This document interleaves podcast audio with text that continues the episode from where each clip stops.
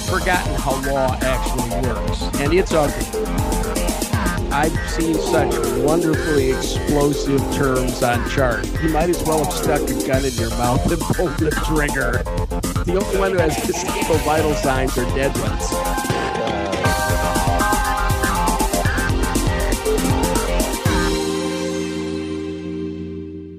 Well, hello, boys and girls. This is Rick Bukata and Greg Henry on the line, and we have a guest this month. This is the July 2014 issue of Risk Management Monthly. Jennifer L'Hommedieu Stankus is our MDJD colleague, group health physicians in Seattle. And the reason we're talking to Jennifer is that she has written this excellent article in the June issue of the Annals of Emergency Medicine entitled The Expert Witness in Emergency Medicine. Welcome all. Gregory and Jennifer, thanks for joining us at this relatively early hour. early? It's the middle of the day for me here, Rick. I mean, uh, you know, we've had lunch already, but go ahead. Jennifer, welcome. Appreciate your getting up early here at nine o'clock in the morning to do this with us. This is actually very timely because we have been getting some whining from listeners about the uh, state of uh, expert witnessing. And if I could, I'm just going to do a one email that I got from Fred Fenton. Fred says, this is a quote, it has always stuck in my craw. Where you know where's the craw? Yeah, yeah. You know. Anyway, the craw is something gets stuck there that someone so prominent can act with apparently a complete lack of scruples and reasons for money. He was referring to uh, actually a very well known expert witness from a prominent hospital in Boston who testified against his friend. His friend prevailed, but he was really upset. We all know this person, and it's being added to the list of those who are, I guess, making others unhappy because they appear to be defending patients against doctors and saying testimony which they think is unfair. Although, Jennifer, if you could take us through your paper, you're going to go through some of these difficult issues dealing with expert witnesses. I, have never seen a paper on this which in such detail went through this topic. Greg, you have anything to say before Jennifer gets into this? Well, in all fairness, our our listener who wrote in was a little angry at you and I because we didn't actually list the name of two people who have given some funky testimony. All right, we're happy to say because this is public record whenever you give a deposition or you testify in a case, it is public record. And although, God rest his soul, George Podgorny is a former president of the college, he did give some testimony which was a little funky. I've appeared against George probably uh, five or six times, and that's certainly an issue as to the quality of the testimony. And then, of course, Peter Rosen has been giving some testimony, which, quite frankly, um, I don't think is particularly scientifically based. But yeah, those are the two names that we did not mention. But I mean, we can mention them. It is it is public record, and I'm sure Jennifer, who's a lawyer, will will reiterate that that th- this is public. It is public, but what is not necessarily public is the fact that these people were or were not sanctioned. And so I think that this has not gone the, through the official ACEP process, uh, I don't think. Not against these two people, no. No, this, these, these people have not been sanctioned by ACEP. Jennifer, what are your thoughts here? So you're right. They have not been officially sanctioned. And in all fairness to all parties, I think that you have to take the case, look at the facts, look at the testimony, and and have several people vet that out and go back and look and see what the standard of care was at the time of the case. Look at the standard that the defending doctor is being held to because it varies from state to state and then make a judgment. So I think that making a judgment now is a little bit premature, although it sounds like there will be a process for that which will take place sometime in the future. Yeah, I think that we're just basically parroting, I think, uh, something that was written up in EP Monthly. Is that not more or less correct regarding uh, one of these cases? I mean, we don't know the facts, but I do know that there was somebody who was super, super upset because this is a case, I think, was in Georgia where they raised the standard of evidence. And so that if you were, I guess, convicted of breaching that standard of evidence, that you would be considered to be egregious practice, which automatically would have triggered a review by the medical board. which could theoretically result in some modifications of your license, or you'd have to go to school or something like that, or they'd do something mean to you. So the the Georgia case was actually kind of interesting because you know as we struggle to decrease the problems that we're having in the medical legal system in terms of frivolous lawsuits and such, we're trying to change the standard by which the emergency physician will be judged, particularly given the fact that we work in a more difficult environment at times with less information. We're trying to make quick decisions based on what we've got. And so the argument is that the standard should be relaxed a little bit for the emergency physician. So in Georgia, rather than having a straight, you know, negligence standard, they changed the standard to one that requires proof by clear and convincing evidence that the physician or healthcare provider showed gross negligence. So they went from a standard of negligence to gross negligence and went from a standard of proving the case by a preponderance of the evidence to clear and convincing evidence. And so, this case that people are saying should be brought against this particular expert is because they felt that he took it too far, that he was really looking at the standard of negligence rather than gross negligence. And when you look at what the Supreme Court in Georgia said, gross negligence is the absence of even slight diligence, and slight diligence is defined as that degree of care which every man of common sense, however inattentive he may be, exercises under the same or similar circumstances. So, really, it's quite a relaxed standard. And the argument was that th- this particular expert testified in an unfair way against the defending doctor. And made him liable to a review by the medical board of the state of Georgia. Yes? That was kind of the that's the bad part of it. Well, the tough part of this, Rick, is that as soon as you've committed something called gross negligence, then you trigger other things. One of those is a review of the case. Should you still have a license? All these other sorts of things.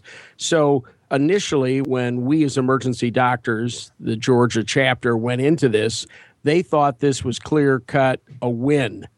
But it can't, it's, it's a double edged sword. And unfortunately, this case shows the other side of that sword. You know, one of the other things that I found interesting about this case was that the defense wanted a summary judgment. And one of the things that people, especially emergency physicians, don't understand is that you can come forward and say, look, this is very clear, you know, that gross negligence was not committed in this case, and we should just go straight to, you know, a, a summary judgment and dismiss this case. But really, it's the trier of fact who has to make that decision. And until they get all of the facts, until they hear both sides, both experts, and they can't really make that decision. A summary judgment is is more appropriate in a case where procedural requirements are not achieved. And I think, go ahead. No, I yes, I, I understand because um, in your paper you point out that in many states there are very specific requirements for an expert and if you bring an expert on board that does not meet these requirements that that would throw out the case or potentially throw out the case. That's true. And you know some states don't require even that an expert give an affidavit before you file your case but that's not the, that's not true in Georgia. So in Georgia you have to have an expert opinion before you can move forward with your case. And so for example in this case if the plaintiff was not able to procure an expert and submit that expert opinion, then that would be a case where they could go for summary judgment. And the case actually would never even go forward. Got you. And before we go much further into this, your co author was uh, David Sklar. What's the connection between, uh, uh, what is it, New Mexico and Seattle? So I actually did my training in New Mexico. And Dr. Sklar was very interested in all of the medical legal issues and had himself been an expert in several cases and is someone who's very interested as well in tort reform. And so he thought this would be an interesting paper to work on together. I wonder if Dave's listening to this because, you know, David, uh, I don't think is originally from New Mexico, but uh, went out there to be chief of the department. And just like you start to look like your dog eventually, David started to look like New Mexico. If you've ever seen him, he you know he sort of looks like a saguaro cactus now, doesn't he? Uh, he's but but he has been there forever and ever. And we would like to think that the Southwest should not be a heavy medical legal state. I have personally probably done 40 cases in the state of New Mexico. There is a lot of medical legal action there, and I have no idea why but there's a lot of lawsuits in the state of New Mexico. I think there's only 40 emergency physicians in New Mexico. There's one apiece uh, now. Yeah, but I'll tell you this: each one of them has been sued because because I got to know them personally.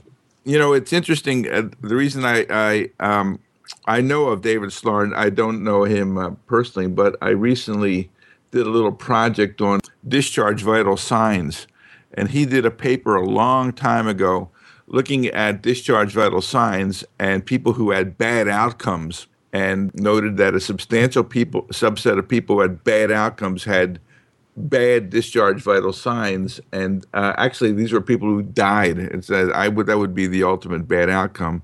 Yes. and so he did this paper which was you know the the goal of which was to show that discharge vital signs are really quite important in terms of doing them and acknowledging them on the part of physicians and that they need to be consistent with the diagnosis that uh, for which the patient is being charged uh, discharged but in any case that's that's a tangential note on Dr. Sklar's contribution of which that is just one you know one of the things I found interesting in your paper Jennifer is that you point out that the uh, experts are, are in fact not advocates which is kind of interesting because I think that that is not well embraced in terms of the job of the expert. I think you point out is to educate the judge and the jury, and that they are not necessarily advocates uh, one side or the other. Um, is that really a, a practical view of how this really works, or is this a technical view of how this should work? I think it's both. I think that the ethical expert witness and the professional expert witness and the fair expert witness, of which there are many, takes the case, reviews the file, makes a judgment either way, and then gives that opinion to the hiring attorney. A lot of attorneys actually they take the case on contingency. However, a lot of attorneys will go ahead and do a case file review, ask for a certain amount of money up front from the would be plaintiff and then have a professional review done to know that if they should move forward with the case because a case for a plaintiff attorney costs about $100,000 on average if you go to trial. And that is a huge gamble for that attorney. So putting a few thousand dollars up front into whether or not they believe this case is a, a winning case is really important. And as the physician who's looking at that case, you know, I, I really do believe that there's a role on both sides. When a patient has been injured by malpractice, they absolutely have a right to a physician who will go to bat for them. And that's what we do. We're advocates for our patients. On the other hand, the physician who has met standard of care, or if there's not a clear cut breach in the standard of care, that physician deserves a very vigorous defense and they deserve to go to trial should they choose to do that. So, in asking, is this something that is just theoretical or pragmatic? I, I really do believe that it is the expert's obligation to give an unbiased opinion of the case. So, I know that moving forward, there's a lot of interest, at least within the American College of Emergency Physicians, to ensure that those opinions are unbiased and there's a move towards more regulation from within our college to hold people to that standard. I think it's the right answer. By the way, that's the kindest view of this I've ever heard, Jennifer. you and I both know that basically you get tagged early on with the kind what, what what kind of reviewer you are. Now, I do have plaintiffs counsels call me to look at cases but basically, it's so they can cover their ass with their own clients and say, well, I've got an opinion. And he says, he, you know, this isn't going anywhere. And I certainly have people on the defense side who call me. And when I tell them bad news, you're in trouble, they go shopping for somebody else. If we ever think that this is a search for truth and beauty, we've forgotten how law actually works. And it's ugly. You know, we can say what we would like it to be, but in truth, this is show business for ugly people, just like medicine. And it's whether they can get 12 people to believe something or not. And you and I both know that. Well, we'll get to that in a minute. But, you know, one thing that I'd like to point out is that the attorneys and the, the physicians have a role to play in educating the plaintiff. And I, I want to actually step back for a minute and, and think about someone who's had a really bad outcome. So here's a, a person who really believes that something something bad happened because of the medical system. They really believe that. And when they sometimes, um, and when they bring that to a plaintiff's attorney, they're they're very upset. You know, mom died, grandma died. You know, I had this bad outcome. They really believe that this occurred because of negligence, and they they want to recover from that. And these people are not necessarily sophisticated from a medical standpoint, and they need answers. And a lot of times, I, in my experience, when the plaintiff's attorney can get a really, really solid case file review and opinion, it really can put their mind at ease and, and help them to move on because it's a very emotional thing. You know, one of the things that you brought up is that when a physician reviews a record to determine whether they think that there has been a breach of the standard of care, they're really only looking at preliminary documents. It may just be the chart. And there's no depositions that have taken place or other sources of evidence that evolve over time, which may in fact make the preliminary review faulted. And you point out very nicely that there's really very little opportunity in this process to go back and change your mind. And so the issue is you're making a, an initial decision based on relatively limited data, and yet there is all of the discovery that takes place after the decision to go ahead has been made, and uh, which may change the mind of the expert. The other thing is, is that I often thought that it would be very prudent for an attorney to get an opinion regarding these $100,000 decisions that that attorney is going to make by getting more than one physician to review a case. And I'm really kind of surprised that there that doesn't happen more often than not. I, I, often thought, well, maybe this should be the role of the American College of Emergency Physicians to review cases, but I don't think that, that they would be considered to be a dispassionate party, and that as reflected in the fact that most of the cases of supposedly egregious testimony involves cases against physicians, which uh, suggests that this is a, a, a bit skewed. Well, the other thing, Rick, is how would you do? Would you make that a committee process? I mean, if we think the legal process is slow now, just inject into this an ACEP committee that would have to look at records and then get back with someone. It would be tedious in the extreme and very painful.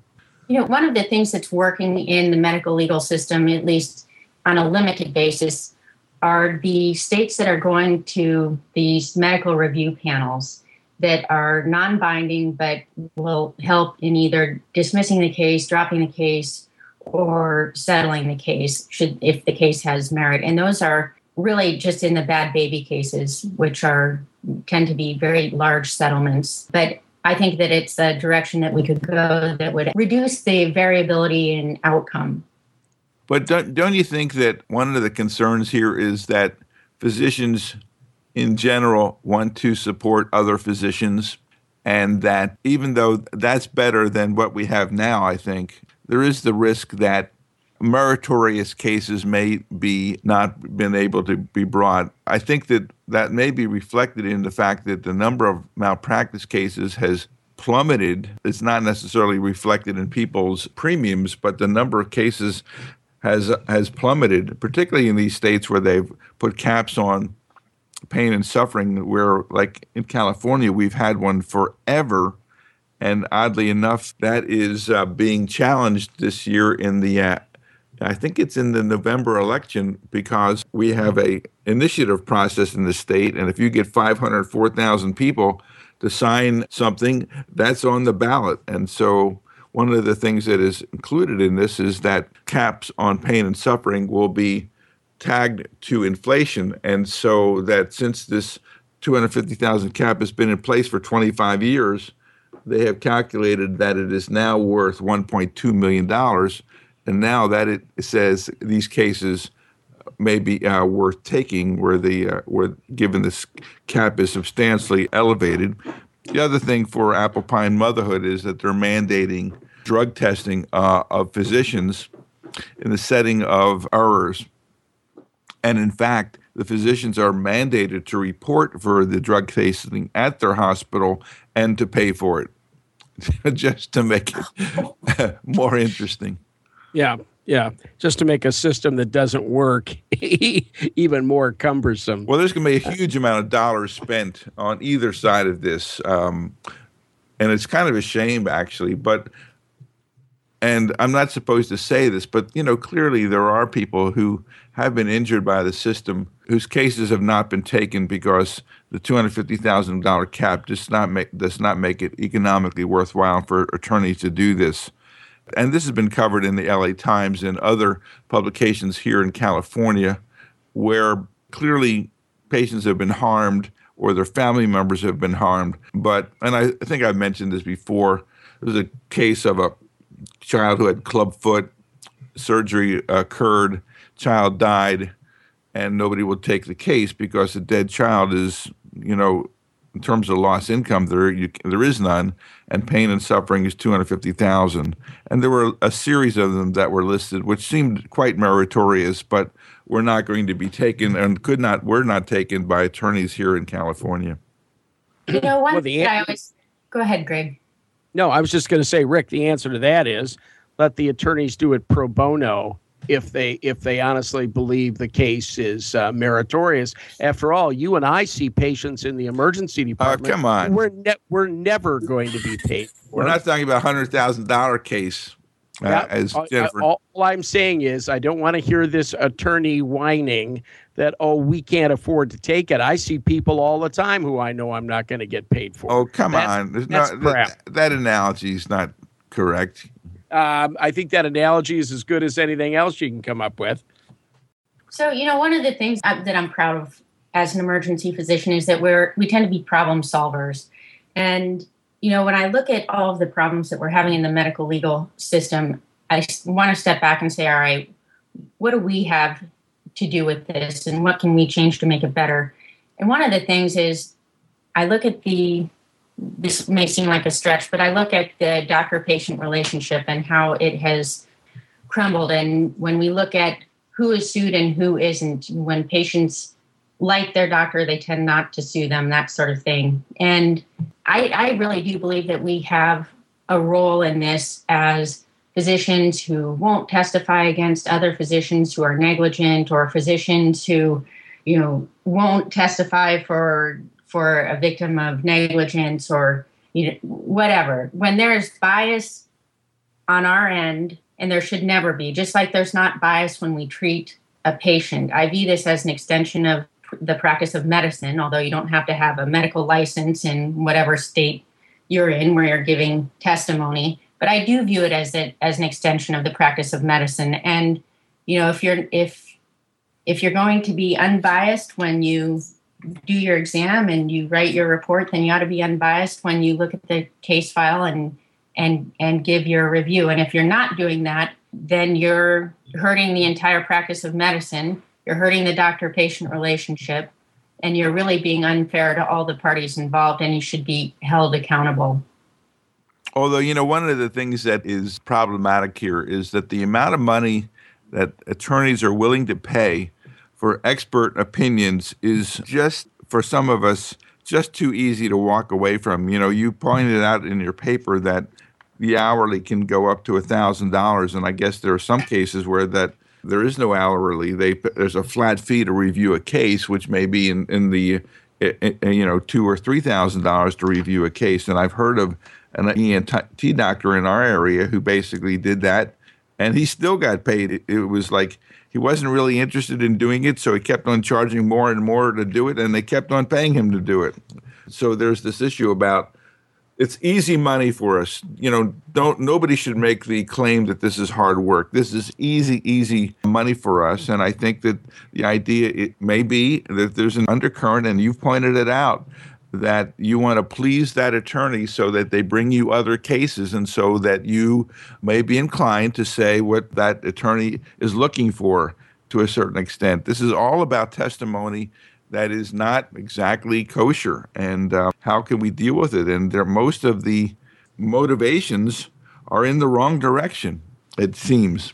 And I well, agree with you, Greg. You had talked earlier about this being a stage. And in the legal arena, the truth is the most persuasive argument. And so those plaintiff's attorneys are going to go after the expert who is the most persuasive and is going to give exactly the language that they want and win the case for them.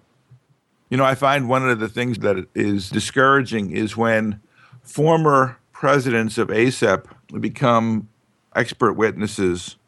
And I think that that's happened a lot in the past. And I think that those who do it start doing a lot of cases because they start throwing around the title of the former president of the American College of Emergency Physicians, which has nothing to do with medical expertise whatsoever but it's a pretty impressive title for the jury to hear and implies some level of credibility, which I think the uh, attorney on the other side must work to undo. But, uh, you know, I don't know that you can necessarily undo it all the way. This is the president of 30,000 physician organization, and there's all of these inferences which are incorrect, but I think uh, which occur. How do you handle that, Greg? Well, I think I probably still have the largest series of doing expert witness cases in the country. And I will mention if they say, Are you associated with something? Say, Yes, I've held office.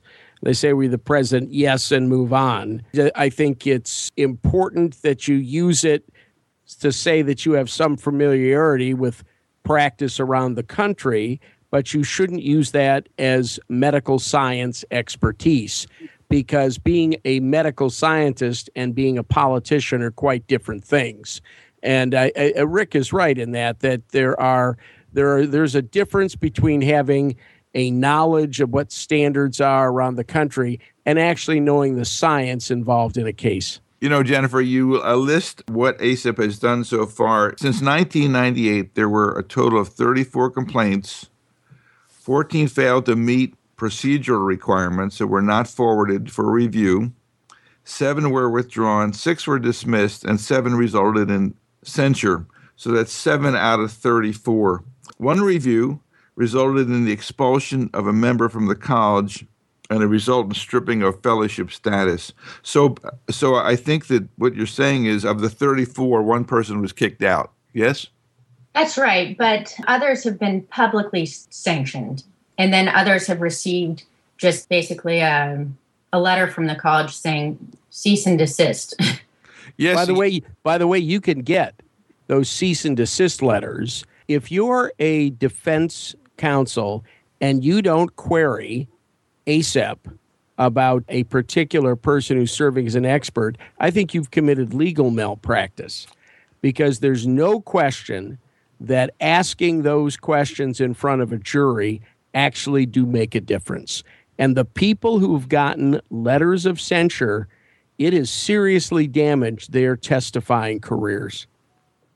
But don't they get to say, yes, the cause censured me because I took a case of a plaintiff and, and, you know I was their expert and this person needed an expert and I believed in this case and this is a reflection of the fact that the ACEP process is a self serving process focused primarily on cases in which doctors have been attacked by their colleagues. And that's reflected actually in Jennifer's data from the American Association of Neurologists, which between 1992 and 2006, 59 complaints of inappropriate expert witness testimony occurred. Of these, 57 involved plaintiffs' experts. And you know, I hate and to 50, admit it. 56, 56 of those, by the way, were against uh, ER docs uh, for not giving TPA too. So, you know, the, the neurologists are a very particular group. Well, you know, I was going to mention that Hoffman has basically said that this was a risk when ACEP took this on. And if ACEP is any different from the American College of Neurologic Surgeons, the data would suggest that plaintiffs' experts are the ones that are attacked in this process, and it's not the uh, experts for the physicians. And, I, and you know, Jennifer, it'd be interesting to know whether that was the case in these 34 complaints. I got to believe, honestly, that most of them were viewed as nasty testimony against physicians. Absolutely. I mean, if you think about it, who brings these ethical complaints? It's right. other physicians. And, you know, if you're a defending physician and someone is supporting you, it would be unusual for another physician to say, hey, I can't believe that guy defended you. I'm bringing, I want to hold that person accountable. I think that the only way to really open that up would be to allow basically a plaintiff to go to the college and say, hey, I think that that testimony was unethical. I want you to look at it. And that's just not the way the process works right now. Well, but there is a way that can work. And if you are the plaintiff's expert, a member of the college, plaintiff's expert, and if you think that the defense expert has given spurious and egregious testimony, that expert can bring an action against the other expert all you have to be is a member of the college. Now, you could be on the other side and have heard absolutely terrible things being said by the defense expert. There is a way for that to happen. And so we, we should not think that there is no way for this to take place. Well, like the like the American uh, Association of Neurologic Surgeons, that may be theoretically true, but in all practicality, the, there was only two of the 57 cases that were not related to the defense of a physician expert who was defending a physician. Yeah, so, but uh, get, getting, I'm sorry, getting back to our responsibility as as emergency physicians and our responsibility for what's going on in the legal, medical legal system, in in the tort system, we have to really stand back and look and say, well, how can we change this? We're not going to change the plaintiffs' attorneys. We're not going to change the state supreme court's overturning tort reform. We're not going to change any of that. What we can change is we can change ourselves and we can police within our own organizations on both sides to make it fair and say, look, that's not, that is, that testimony is not above board. And I'm reporting you. And then you have to have the college actually you have some teeth and sanction people because really what happens and what has happened often in the past is there's some egregious testimony. It's brought before the ethics committee, and they feel sorry. They know the person, or they feel sorry for the person. They say, "Yeah, that that was bad, but you know, we'll just we'll we'll just talk to him, slap him on the hand, and, and let this slide." The behavior continues because, like you said, it's so incredibly lucrative. Unless there's truly a penalty for doing wrong, people, some people will continue to do it. You know, Jennifer, you bring up that one of the other things that might help this process is the development of more guidelines by professional societies.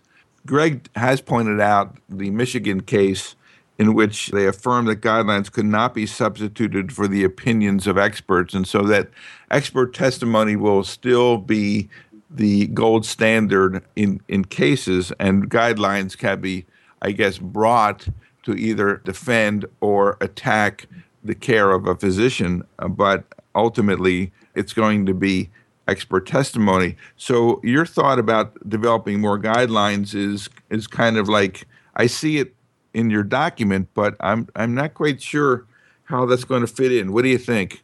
Well, you know, it's a tough one because sometimes there are conflicting guidelines. As we know, the classic example is TPA, you have the American Heart Association, and you've got, you know, the the Neurologic Association that says this is the standard of care, and we say we're not coming down on one side or the other whether or not it's standard of care. But in a lot of states, I think there are only 19 states right now that require the expert to be of the same. Er, maybe it was 23 at one point. It keeps changing, but only a handful of states, less than half, require the expert to be of the same specialty as the emergency physician. So let's say you're in a state where the expert doesn't have to be an emergency physician. You didn't give TPA. They bring in a plaintiff's expert who's a neurologist and says, This is very clear. This is the standard of care. You breached the standard of care. Look, these are the national guidelines. And it's not just our society, it's the American Heart Association as well. You're kind of hosed. You're, so it's it's definitely a double-edged sword, especially when there are conflicts. Right. The uh, ACEP board at its June meeting tackled the issue of the uh, TPA guidelines. I don't know what the result of that is because everybody's sworn to silence until the document explaining their decision is written. But in any case, that is a great example of a policy that could be used substantially against emergency physicians. Most of the lawsuits in that TPA area, my understanding, is that for failure to give. And so, if in fact the college came up with a standard that said this is the standard of care, I don't even know that they frankly use those words, but de facto it becomes a support for this being the standard of care, especially when added to the American Academy of Neurology and AHA, that it's going to really box physicians in in terms of affirming that failure to give is going to be a, a tough case to win. You know, um, when I joined ACEP in 2005, this was clearly a, the big issue. And so I decided to write a paper on it. It's actually on the ACEP website. And I talk exactly about that. I talk about loss of chance as being the major problem in TPA because it's impossible to prove you know you get someone who's got a, a, bad deficit and they say hey if you had offered this to me i'd have a more likely than not chance that i'd have improved from this. And you know even looking at the statistic it, this it, the tpa issue is really tough from a medical legal standpoint. Right but it's not from a statistical standpoint because you're never more likely than not to do better. There's no study that says that. Right i mean that's what's argued in court and they well, win. I, well, that's because none of them actually have uh, mathematics above addition and subtraction. But if you actually look at any of the studies, even the most positive studies show maybe an 11% difference or a 10% difference or a 7% difference. So it's never more likely than not but in TPA. in fact, we've talked about these cases and you've seen these cases. They tend to of be course. pretty successful. Of course, they're tried in front of people who who who don't even know how much saliva to drool. Number one, and number two, they're state they're stated by people who you know wouldn't even know what a slide rule was for anymore. So just understand that if it's a greater than not chance, that sounds to me like fifty percent kind of thing. That's well, never what's discussed. For the record, uh, you're right. I didn't have a slide rule in school. I'm just saying. yeah, yeah. I, I I understand that, but for those of us who did, you know, it, it's uh, you know, we, we, took physics in a different era. But it, you, you you did have a pocket protector as well, where you put that thing in there. You know, I, I know. Well, Isaac. Isaac, Isaac Newton Isaac Newton taught my 101 class. So I mean, you, you remember how long ago that was. Anything else you want to pick apart in this paper? I've written, uh, underline a bunch of stuff, Jennifer, but I, I thought we would let you kind of run with the ball here if there were other things that you'd like to talk about. Well, this is a little off point, but I'm really curious to get your impression on this in terms of other standards and guidelines. One is the the standard for chest pain, I, and I'm not going to use rule out, but um, risk stratification with treadmill testing. And you know, I just had a, a long discussion with our hospitalist because it is really difficult to get low risk and even sometimes medium risk patients in for definitive testing, if you want to call it definitive for extra for stress. right? So it's interesting that you have the definitive test because if you do, tell the rest of us. Yeah, exactly. Well, you know, you know, the problem is that the cardiologists have put forward some difficult difficult timelines for our hospitalists to meet. And with the 72 hour rule for a low risk chest pain patient, you know, we are, if you don't, if you don't do it and the patient has an event before that 72 hours, and even if they have an event, probably even within 24 hours, you're in trouble legally. And so I'm just curious what you think about that 72 hour rule for low risk chest pain patients. When you say 72 hour rule, you want to clarify that that this that something has to be done to assess patients more definitively within that time frame? Sure. So with a high risk chest pain patient, they come into the hospital. They come in, they are monitored. Um, you know, oftentimes they'll go to to cath or uh, they'll be have a nuclear stress test, whatever it is that needs to be done. For the medium risk chest pain patient, they come out in for observation. The low risk chest pain patient, the standard right now is that that patient can probably go home if they're reliable, but they have to have an exercise stress test, nuclear stress test, what have you, within 72 hours. The very low risk chest pain patient can go home with 24 hour follow up with their primary care doctor. That's my understanding of the the guidelines right now for um, chest pain testing.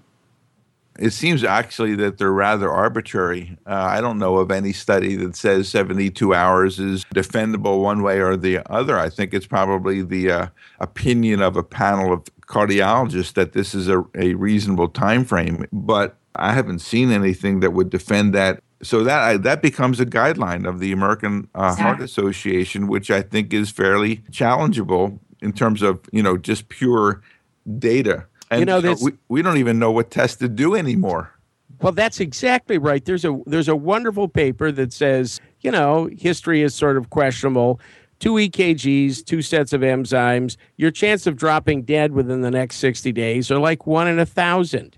There was a an article in Heart four months ago where this gal wrote, and this is somebody who's looked at all the stuff. She said, probably stress testing ought to go away and never come back because what it really adds to deciding what we're going to do further with a patient is so small. Why are we doing stress testing at all on low risk patients? I think the cardiologists are just as confused as we are as to what the ideal test is.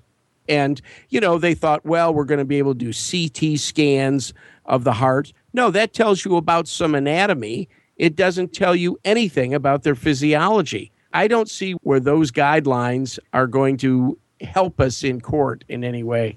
See, see my argument is that they hurt us. So, oh, sure. I mean, of course. Really, it's really a double edged sword. And when we write these, these clinical guidelines, we have to be incredibly careful. Right. And, and actually, I think that sometimes guidelines should not be written. Uh, my view of the TPA guidelines in ACEP is that the college members have not asked the college to write any guidelines regarding this topic. And it's interesting when the uh, came out about those guidelines, ACEP asked for members to respond to the guidelines, but they asked them to respond in a very narrow way. They asked them to respond to issues regarding evidence, one way or the other. And I think that I think some people did, but I think that the more fundamental issue is, and it's the issue I tried to bring up, but it really I didn't meet, meet the criteria for what they wanted to hear was the members of the college do not want a guideline in this area. We don't need it. Those who want to give it can give it. Those who want, don't want to give it and think they can defend it should not be mandated to give it. And that I think that was the fundamental error. And I'm curious, well, who did precipitate this guideline? Was it, you know, TPA makers? Was it Merck and Heart Association? Somebody basically said to ACEP, uh, you need to come up with a guideline regarding TPA in stroke. And I don't know that it was the members. It was some of the members who were zealots. It was academic members who were zealots on this issue. That's who asked for this guideline to be printed. By the way, it's interesting that all the specialties have found the same thing. If you look at what the membership is actually doing, and Rick knows this better than I, when they did the otitis media guidelines, what they found out was people in office practice who were seeing the majority of kids in the country, half of them didn't even know there was a guideline, and the others didn't follow it. I mean, they really did not follow the specific guidelines. So, what is the actual standard of care? Is it what exists in a piece of paper or what people actually do out there for a living. And I think that those are totally different things. You know that I think that's really true because this year in the course, not that we're I, talking about advertising our courses, of course. I wouldn't do that, Rick. No, but we did look at the 2013 otitis media guidelines of the American Academy of Pediatrics that were compared to the 2004. There's a nine-year gap and the 2013 guidelines had 278 references. This is about an ear infection for crying out loud. 278 references. And the fact of the matter is that they are extraordinarily complex compared to 2004. 2004 was the first guideline that said, you know, if you're not sure, if it, uh, then you know maybe that would be the person to kind of give him a prescription and say if he's not better in a couple of days, you know, you can fill it. But these guidelines I'm not quite sure whether anybody asked for them either, because yes, there was a study of uh, of pediatricians, and the fact of the matter is they were, although they conceptually agreed that guidelines are good, when you actually asked if they used them, they were all over the dartboard. The, the number ranged from zero, I never use it, to 95%, I 95% of the time use it. So it's like hmm. even if I don't understand it, which is you can't actually understand the two. Well, you know, those guidelines are so fraught with problems about like when to use augmentin and and what temperature would trigger you to use augmentin versus amoxicillin and high dose amoxicillin versus low, low dose amoxicillin. It was like they were they were they were such a problem, and you would think that the 2013s would have straightened it out honest to goodness, the 2013s are fivefold worse than the initial ones. And yes, who asked for them in the first place? Damn it. Yeah. but don't think we have any opinions about guidelines, Jennifer, because we really don't. Yeah. well, I guess maybe that, I guess guidelines, I, I g- agree with Jennifer. They're really, really, really tough. And uh. there, there are thousands and thousands of guidelines that have been written representing a huge amount of work on the part of physicians in terms of reviewing the literature and trying to come up with them. And many societies have addressed the same issues and come up with different answers. And so I think that this guideline thing, even that is an issue. Hey, listen, you want to move on to a couple of other things that we uh, ought to do with this issue? Um, Absolutely. Let me do a paper from uh, Susan Krieg. She's from Lehigh Valley Hospital in Pennsylvania, big hospital. She has recently gone through the trauma of a two week trial with a defense verdict and then got sued again a month later. Susan, I think you ought to take a vacation. Uh, she is hoping. That's bad luck. She is hoping to make something positive come of these negative experiences. She says, We are hoping to provide confidential individual support and assistance in deposition and trial preparation. We're hoping to make a video library of testimony, both good and bad, for people to watch, encourage them to go to court for a day and see what goes on there, etc. The question Do we know of any other groups that exist around the country that do this? She is looking from in, for input from others and guidance. For now, we'll be consulting with the local defense attorney regarding maintenance of confidentiality about cases so they don't get hauled into court because others told us too much. I talked to her, by the way, Rick. Um, you know, I got to tell you, Greg, virtually every one of these emails that we get, you send that person back a letter with your phone number saying, "Let's talk about it." Which I got to, I got to give you an attaboy for that. Well, thank you. I uh, she and I had a great conversation. It's the conversation I've had with 20 other people because everybody who sued thinks that they're alone by themselves. There's nobody out there. And uh, men and women have different responses to this. Men want to kill themselves, women want to form a support group. But what she did, what she did was what other people have done around the country. And I told her, I gave her the names of some other people. We actually made for EMRA, Gillian Schmitz, who's been on this program, and I actually made some some discs that you can sit down and look at if you've been sued about what's going to happen to you and who you can talk to and what you can say. The one thing I did point out to this young lady was uh, your support group should talk about how you feel, not the facts of the case. You never discuss the facts of your case with anyone but your defense team, your attorney, maybe your expert, those sorts of things, but you never talk about the facts. And then I related to her some cases where attorneys had actually asked physicians in deposition, Have you spoken to anyone other than your defense people about this case? And then they subpoenaed them uh, for deposition as well. So we have to be just a little bit careful when we do these things. What do you think, Jennifer? I couldn't agree more. This has been a really big issue with the medical legal committee at ACEP this year. A couple of points. One is that you have to be incredibly careful about who you talk with about your case. Anything, any facts of the case are off limits. And so, what I would tell Susan is you got to be really careful about whose conversation is confidential and who isn't.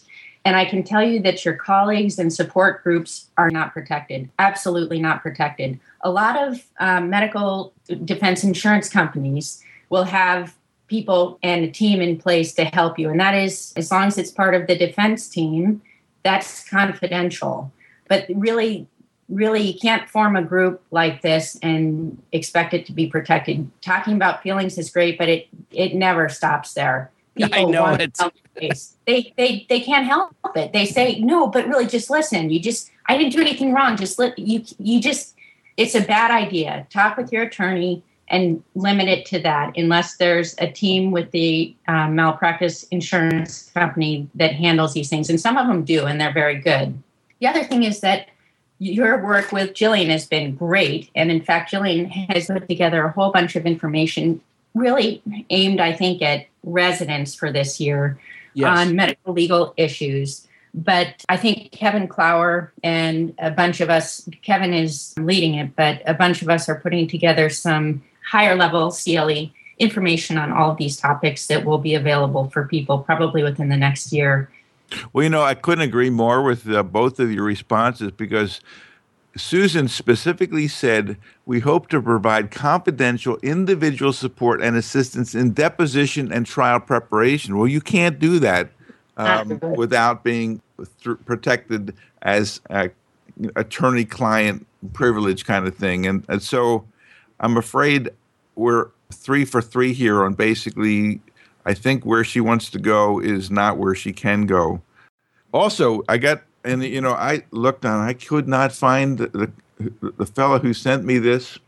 So this is a somebody from Texas who's got a group there who wanted us to make a list of phrases and words to avoid on a medical uh, on a chart to help you not get into trouble. So I came up with a list, and I think Greg, you may have two, and I don't know whether I gave you a fair trial, Jennifer, giving you. I think I sent this like about at midnight last night. Um, so anyway, we got some, and uh, and I would like to kind of go through this list. I apologize for not being able to identify the sender of this request. In full disclosure, uh, the gentleman who sent you that email and I do have a half hour phone conversation coming up next week uh, oh, to God. go through it. And so uh, I'm glad that I'm going to get both of your inputs in on this as well. But I've, I've seen over my career such wonderfully explosive terms on charts that it's just incredible. You might as well have stuck a gun in your mouth and pulled the trigger. Well, listen, it's that bad. Why don't you start out then? Did you make a few? Yeah. Oh, I, I, I made some wonderful ones here. I actually had a chart where the woman was described as a five foot four inch, 300 pound beached whale. Uh, and, and the term beached whale was actually used. Now, in general, I think beached whale should be a term reserved for very few people, but it, it leads to the larger question of derogatory comments. Drunk, drunk is a common one where he, he's a, a 65 year old drunk individual. Well, you know what? I wouldn't use that term because everybody in the, or even the word fat. I've had I've had a guy destri- describe her as a fat woman uh, on a chart. You know, somebody on the jury is fat, or they've got a family member who's fat, or they've got a family member who drinks. I think we should be as non pejorative as possible. If they really do stink and, and their clothes are dirty and everything else, you can refer to them as disheveled. That's, that's a descriptive term. To say that they're a slob is a pejorative term, but I, I'm sure you've all seen similar kinds of comments on charts. You know, it's interesting that you say that, Greg. Um, even the word obese, unless it is directly related to the patient's condition, I would say even then leave it off. Uh, as an example, that one of our providers dictates his reports, and you know, someone will come in for something completely unrelated to their body habitus, and he always describes them as obese or morbidly obese, and the staff has actually taken offense and thinks that this guy has something against people who are overweight. And so, you know, anything that is even remotely smelling like a judgment about another person should probably be left off the chart. Yeah, my favorite phrase is they come to us for care, not for judgment. Judgment is the province of the Lord. Oh, God. And, and it, well, God. that's exactly who we're referring to, Rick, and God bless you. But the sort of the bottom line is I don't care what you think. I just care what you write down and what I've got to go and defend. And so uh, there's really, if you don't have to make people unhappy on the chart, just don't make them unhappy. I, I agree. I think that uh, if a person comes in with a sprained ankle or something like that, their weight may have really nothing to do with it. And for you to single it out as suggests that um, you have some issues with that. I think it just kind of sounds to the jury that uh, you've made some statement regarding this person that is not related to the reason that they came there. And why did you do that, doctor? I get, uh, Greg, give give us a, few more there. All right, I'm going to give you a term that I never know what to do with, and they say he's acting catatonic. Now.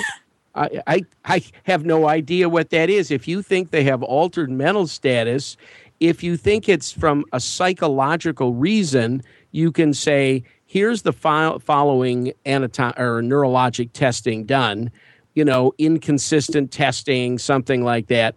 But to refer to somebody as a catatonic, I've never seen that result in anything good. I actually had a case came into me four days ago where they said, woman acting crazy, uh, yelling, screaming, disoriented, then catatonic. Well, come to find out, she had herpes encephalitis, went on, bled in her head, and died.